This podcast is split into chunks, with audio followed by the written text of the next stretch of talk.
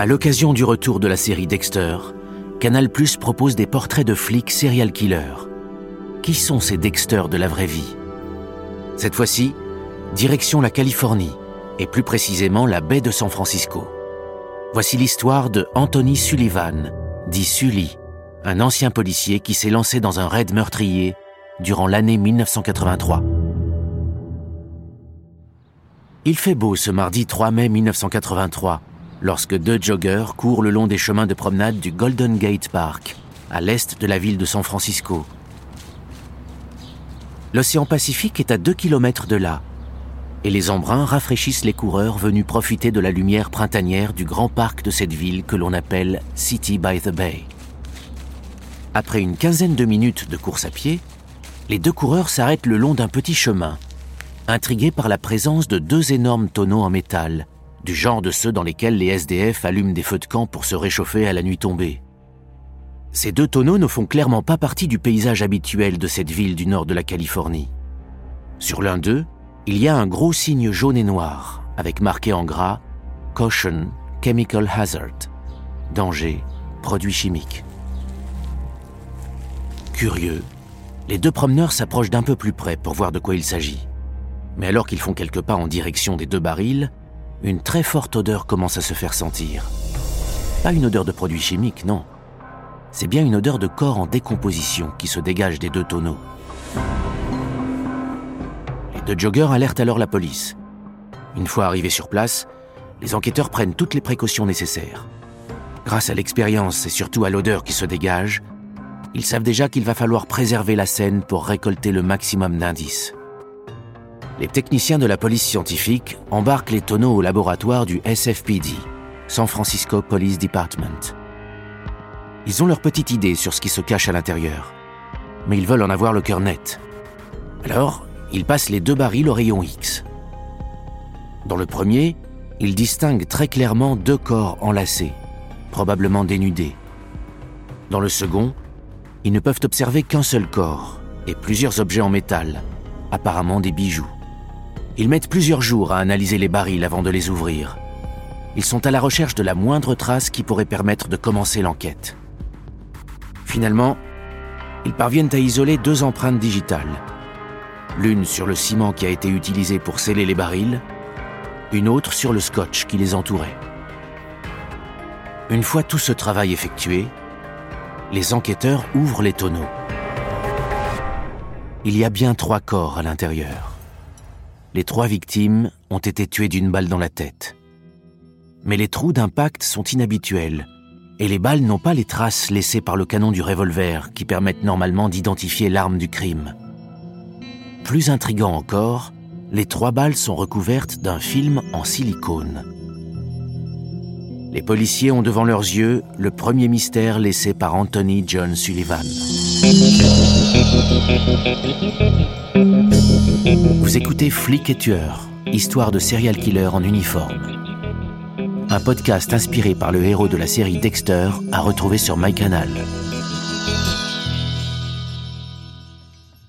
Anthony John Sullivan naît à San Francisco le 2 janvier 1944. Il est de ces gamins dont l'enfance est tranquille, banale diront certains.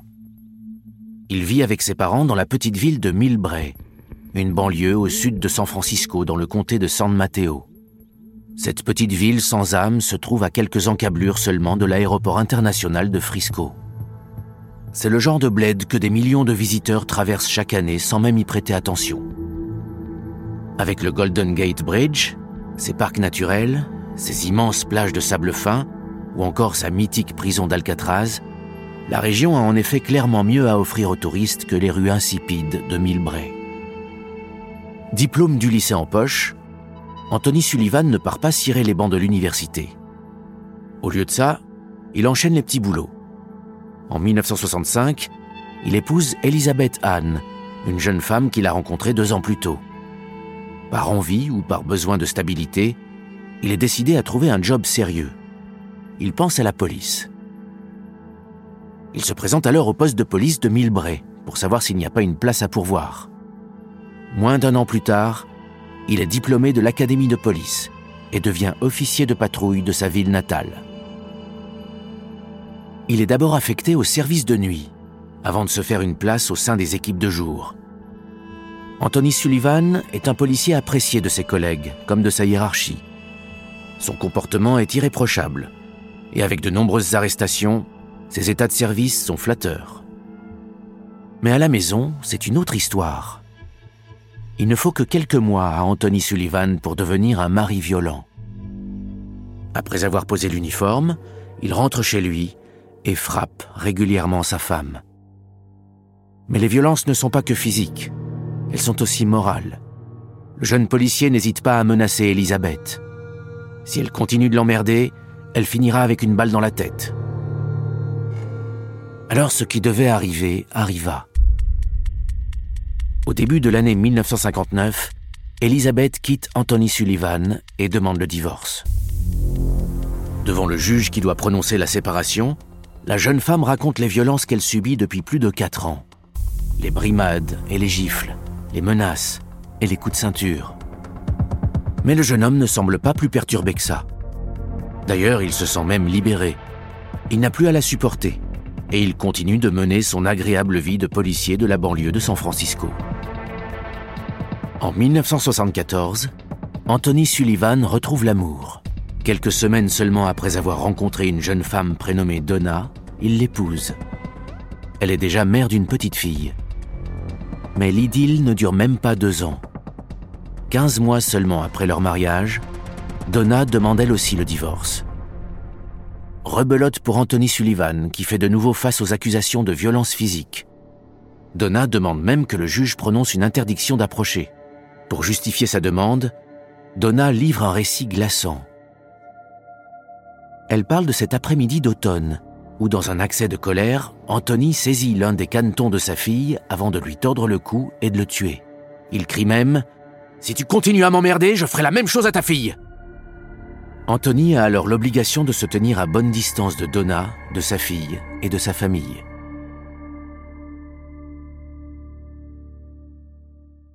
Au début de l'année 1975, il a 31 ans. Il est doublement divorcé et commence à trouver le temps long au volant de sa voiture de patrouille. Il décide de quitter la police pour monter son entreprise. Il suit une formation et devient électricien. Sa boîte, Anthony Electrics, est domiciliée à Burlingame, à quelques kilomètres au sud de Millbrae.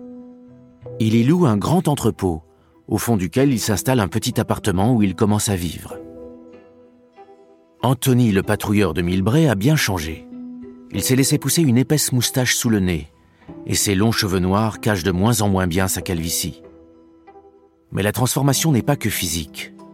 C'est comme si l'ancien flic avait laissé sa part sombre prendre le dessus. Il est devenu un véritable accro au sexe. Il passe ses soirées dans les bars à hôtesses des quartiers malfamés de Frisco et de Milbray. Il fait ami-ami avec les proxénètes de la région – qui lui offrent des réductions sur les passes avec leurs filles. Pour les prostituées et les macs de la baie de Frisco, Anthony Sullivan est Jack Sully. En plus de cette addiction au sexe, il a développé un penchant certain pour la poudre blanche. Jack Sully a toujours quelques grammes de coke dans la poche de son jean. Il s'en sert d'ailleurs régulièrement pour obtenir les faveurs de prostituées en manque de dope. Au début des années 80, l'ancien policier baigne tellement dans le milieu qu'il investit plusieurs dizaines de milliers de dollars dans une agence d'escorte. Il peut maintenant profiter des filles à prix réduit. En 1982, Anthony Sullivan rencontre Tina Livingstone. À 32 ans, elle est la gérante d'une agence d'escorte, ce que les Américains appellent une madame, une mère maquerelle qui a plusieurs filles qui travaillent pour elle dans les bars et sur les trottoirs de la région de la baie de San Francisco. Très vite, Tina et Anthony enfin Jack Sully, deviennent proches. Elle vient régulièrement dans son entrepôt de Burlingame, accompagnée de filles. Et quand elle lui rend un service, elle sait qu'elle peut compter sur lui. Un soir, au début du mois de février 1983, Tina Livingston appelle Jack. Elle lui parle de Gloria Fravel, une jeune fille de 24 ans qui travaille pour son agence. La veille, elle a tenté de s'enfuir alors qu'elle lui doit pas moins de 500 dollars. Anthony propose alors à Tina de venir dans son entrepôt avec cette Gloria. Une heure plus tard, la mère Macrel arrive à Burlingame, accompagnée de Gloria Fravel et de Kelly Burns, une autre de ses filles. À leur arrivée, Anthony demande à avoir une relation sexuelle avec la fuyarde. Mais elle refuse. Il sombre alors dans la colère. Il frappe la jeune femme au visage, puis l'emmène dans son appartement à l'arrière de l'entrepôt. Il y a installé des menottes suspendues au plafond. Il l'y attache. Durant deux jours, Anthony Sullivan la torture, la viole et la drogue à la cocaïne. Avec elle, il s'entraîne aussi au bondage, lui passe des cordes autour du corps et lui noue un nœud coulant autour du cou. Mais Gloria profite d'un moment seul dans la pièce pour se défaire du baillon qu'elle a sur la bouche et crier à l'aide. Tina et Kelly débarquent alors dans la pièce pour tenter de la faire taire, mais sans succès. C'est Anthony qui s'était absenté qui parvient finalement à la couper dans son élan. Il saisit la corde autour du cou de la jeune femme, tire d'un mouvement ferme et l'étrangle jusqu'à ce qu'elle ne donne plus signe de vie. Avec l'aide de Tina Livingston et de Kelly Burns, Jack Sully place le corps de Gloria dans le coffre de sa voiture. Les trois complices se mettent à rouler en direction de la route numéro 35, une route discrète qui sillonne les forêts non loin de la côte. Après lui avoir asséné de violents coups de hache sur la tête, Anthony Sullivan, Tina Livingston et Kelly Burns abandonnent le corps de Gloria Fravel sur le bas-côté. Elle est retrouvée le 7 février par la police. Dans son entrepôt, Anthony conserve un exemplaire du journal qui raconte cette macabre découverte. Il est fier. Il s'amuse même du fait que ce soit un boucher qui ait découvert le corps. Ça y est, l'ancien policier a définitivement basculé du côté obscur. Il a tué. Il y a même pris goût. Quelques jours plus tard, il rappelle Tina Livingston. Il lui demande si elle n'a pas une fille à sa disposition. Mais cette fois-ci, il ne veut pas d'une prostituée. Idéalement, il préférait une petite jeune, fugueuse et qui accepterait potentiellement d'avoir une relation tarifée. La maquerelle pense à Brenda Ogden. Elle a 19 ans. C'est la colocataire d'une des prostituées qui travaille pour elle. Brenda a fugué de chez ses parents depuis plusieurs mois. Elle est serveuse, mais fait le trottoir de temps en temps pour arrondir ses fins de mois. Cette fan de punk rock, originaire du sud de la Californie, se laisse convaincre par Tina qui l'emmène chez Anthony à la mi-février. Tina et Brenda débarquent alors dans son hangar. Alors que la jeune femme lui tourne le dos une seconde, il sort un revolver calibre 38 de son pantalon et lui tire une balle dans la tête. L'ancien policier a bien pensé son coup. Il a retiré le canon pour éviter que la balle ne porte les marques habituelles de l'arme. Ainsi, la police ne peut pas identifier l'arme du crime. Il a aussi recouvert ses munitions d'un film en silicone. Comme ça, si les flics retrouvent le corps, ils seront perdus. Après l'avoir violé, il entrepose le corps dans un grand tonneau en métal de 210 litres. Il dit ensuite à Tina de répandre la rumeur du départ de Brenda. La jeune femme, pleine de remords, serait partie chez papa-maman. Voilà, on n'en parle plus.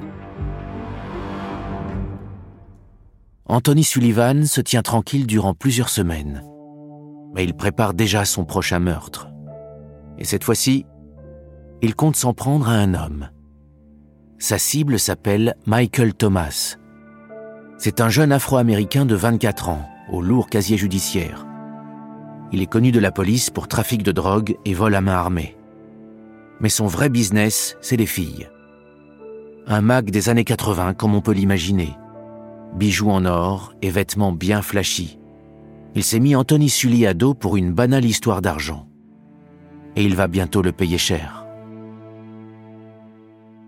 Anthony prend contact avec lui à la fin du mois d'avril 1983 pour lui dire qu'il va lui payer ce qu'il lui doit. Il lui demande de venir récupérer l'argent chez lui, dans son entrepôt de Burlingame. Michael Thomas se pointe au rendez-vous. Mais il n'est pas venu seul. Il est accompagné de sa femme, Phyllis Melendez, une jeune femme de 20 ans, elle aussi connue de la police pour des faits de prostitution. Rien qu'en 1982, elle a été arrêtée huit fois alors qu'elle faisait le trottoir. Le couple a à peine le temps de passer la porte de l'entrepôt qu'ils sont accueillis d'une balle en pleine tête. Le même revolver 38 mm, sans canon, et aux balles recouvertes de silicone. Anthony Sullivan place le corps dénudé de la jeune prostituée dans le même tonneau que celui où se trouve le corps de Brenda, tué quelques semaines plus tôt. Il place ensuite le corps du proxénète dans un autre tonneau, identique au précédent. Il referme les deux barils et coule du ciment pour tenter de les sceller hermétiquement. Il déroule ensuite plusieurs rouleaux de gros scotch tout autour de la jointure. À la force des bras, il les transporte ensuite à l'arrière de son pick-up. Le 29 avril, il dépose les deux tonneaux le long d'un chemin de randonnée du très populaire Golden Gate Park à San Francisco. Les policiers qui découvrent les tonneaux ne font pas encore le lien avec le corps de Gloria retrouvé le 7 février. Ils ne peuvent que constater les violents meurtres dont ont été victimes Michael Thomas, Philip Melendez et Brenda Ogden. Ils n'ont qu'une empreinte digitale, mais pour l'instant, elle ne correspond à aucun individu connu de leur service. Pendant plusieurs mois, il ne se passe plus rien. En tout cas, plus rien qui ne puisse être lié à cette affaire. Il faut attendre la fin de l'été 1983 pour que la folie meurtrière de l'ancien policier californien se réveille. À la fin du mois d'août, Anthony laisse un message sur le répondeur téléphonique de Barbara Cersei. Il a rencontré la jeune femme de 22 ans, prostituée elle aussi, il y a quelques mois dans les rues d'Oakland. Ils ont eu une petite aventure. Rien de bien sérieux, mais Sully n'arrête pas de penser à elle. Il lui propose de se retrouver à l'entrepôt de Burlingame. Il lui doit quelques billets et lui promet de la rembourser. Mais comme les précédentes victimes, Barbara Cersei tombe dans un piège. Après lui avoir donné de la cocaïne, il la viole, puis la tue d'une balle dans la tête. Mais cette fois-ci, il n'est pas vraiment serein. Le message laissé sur le répondeur téléphonique chez Barbara pourrait le trahir. Il demande alors à Tina Livingston de se rendre au domicile de la jeune femme pour effacer le message vocal. En échange, elle pourra se servir chez elle et récupérer autant de fringues et de bijoux qu'elle le peut. Sa complice en route, il doit maintenant s'occuper du corps de sa nouvelle victime. Avant de le mettre dans son coffre de voiture, il prend le temps d'attacher ses chevilles à une corde en nylon. Il la serre fort et laisse un long morceau de corde traîner. Puis, il se met en route en direction du sud du comté de San Mateo. Après avoir quitté la ville, il se dirige à l'est vers Pulgas Water Temple, un lieu prisé des touristes. Puis soudain, il s'arrête, sort le corps du coffre, attache la corde reliée aux chevilles à la voiture et le tracte avant d'abandonner la dépouille le long de la route. Les policiers qui découvrent le corps de Barbara sont sous le choc. En remontant les morceaux de tissu et de chair laissés par le corps sans vie tracté par la voiture, ils établissent qu'il a été traîné sur plus de 3 kilomètres. Ils repèrent aussi la blessure de balle sur le crâne de la victime, le même genre d'impact étrange que ceux retrouvés sur les corps dans les tonneaux. Anthony Sullivan vient à peine de tuer qu'il veut déjà recommencer. Le lendemain, il demande à Catherine Barrett, une dealeuse de cocaïne du coin, de passer le voir chez lui il compte lui acheter un joli paquet de dope, plus de 150 grammes de poudre blanche. Lorsqu'elle arrive chez lui, Jack Sully n'est pas seul. Il est avec Michael Francis, un petit jeune de 20 ans qui a pris l'habitude de traîner à l'entrepôt. Les deux hommes attrapent la jeune femme et l'accrochent aux menottes qui pendent au plafond de la chambre de Sully. Pendant des heures entières, ils vont la torturer avant que finalement, Jack lui assène six coups de couteau dans la poitrine. Catherine Barrett est la sixième victime de l'ancien policier. Jack et son complice lui enlèvent ses habits, puis roulent le corps dans une grande bâche en plastique qui traîne dans le hangar. Ils l'abandonnent le soir même, dans une rue discrète du quartier industriel de San Francisco. Les policiers de la région sont en état d'alerte. L'hypothèse d'un tueur en série prend de plus en plus d'ampleur. Mais pour l'instant, aucune piste ne permet de remonter jusqu'à Anthony Sullivan. C'est lors de la perquisition de l'appartement de Barbara Cersei que les policiers se mettent sur une piste qui paraît intéressante. Alors qu'ils interrogent les voisins, un certain Raleigh vient à leur rencontre. Il est le propriétaire de l'appartement de la jeune femme. Il leur raconte que Barbara lui aurait dit qu'elle avait un rendez-vous avec un homme prénommé Jack. Mieux encore, il sait très bien où vit cet homme. C'est lui qui l'a déposé en voiture. Il explique aussi que ce n'était pas la première fois que la jeune femme se rendait là-bas.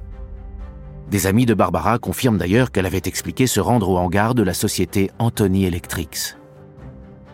Pour les enquêteurs, c'est largement suffisant pour demander un mandat de perquisition au juge. plusieurs patrouilles prennent la direction de l'adresse indiquée par le propriétaire de l'appartement. Un entrepôt situé dans la ville de Burlingame. Une fois sur place, ils tambourinent à la porte. C'est une jeune femme en tutu rose qui apparaît. Elle a le regard hagard, comme droguée. C'est elle qui les amène vers la chambre. Ils y trouvent Anthony Sullivan, dit Jack, assis sur son lit, en slip, visiblement aussi défoncé que sa partenaire. L'homme est immédiatement menotté les mains dans le dos. Les policiers commencent alors à fouiller les lieux. Plusieurs d'entre eux racontent avoir eu le sentiment d'entrer dans une chambre des horreurs, dans un lieu chargé d'insanité et de perversité. Il y a d'abord les innombrables taches de sang qui maculent le sol de l'entrepôt et de la chambre de Anthony Sullivan. Il y a ensuite les dizaines de morceaux de cordes posés au sol ou sur les meubles. Ils observent aussi les menottes suspendues au plafond. Ils font également la découverte de toute une collection de VHS porno à tendance sadique, des brochures de presse relatant les meurtres de ses victimes. Ils retrouvent aussi l'arme avec laquelle plusieurs victimes ont été tuées, le fameux calibre 38, dépourvu de canon, avec le barillet rempli de balles recouvertes d'une fine couche de silicone. Les preuves ne laissent plus la place au doute.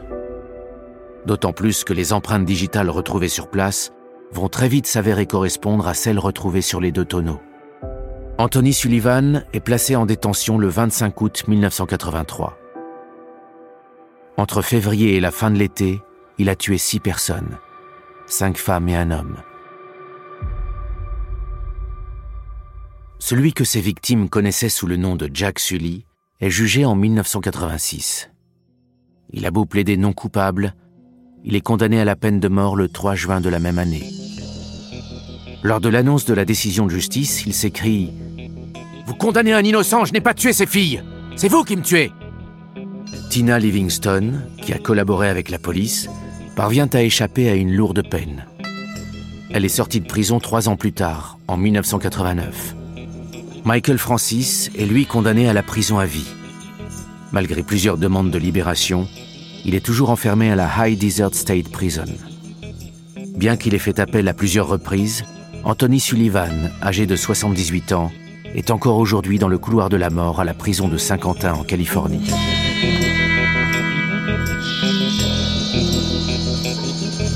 Merci d'avoir écouté Flic et Tueur, histoire de serial killer en uniforme un podcast Canal+, produit par Paradiso Media.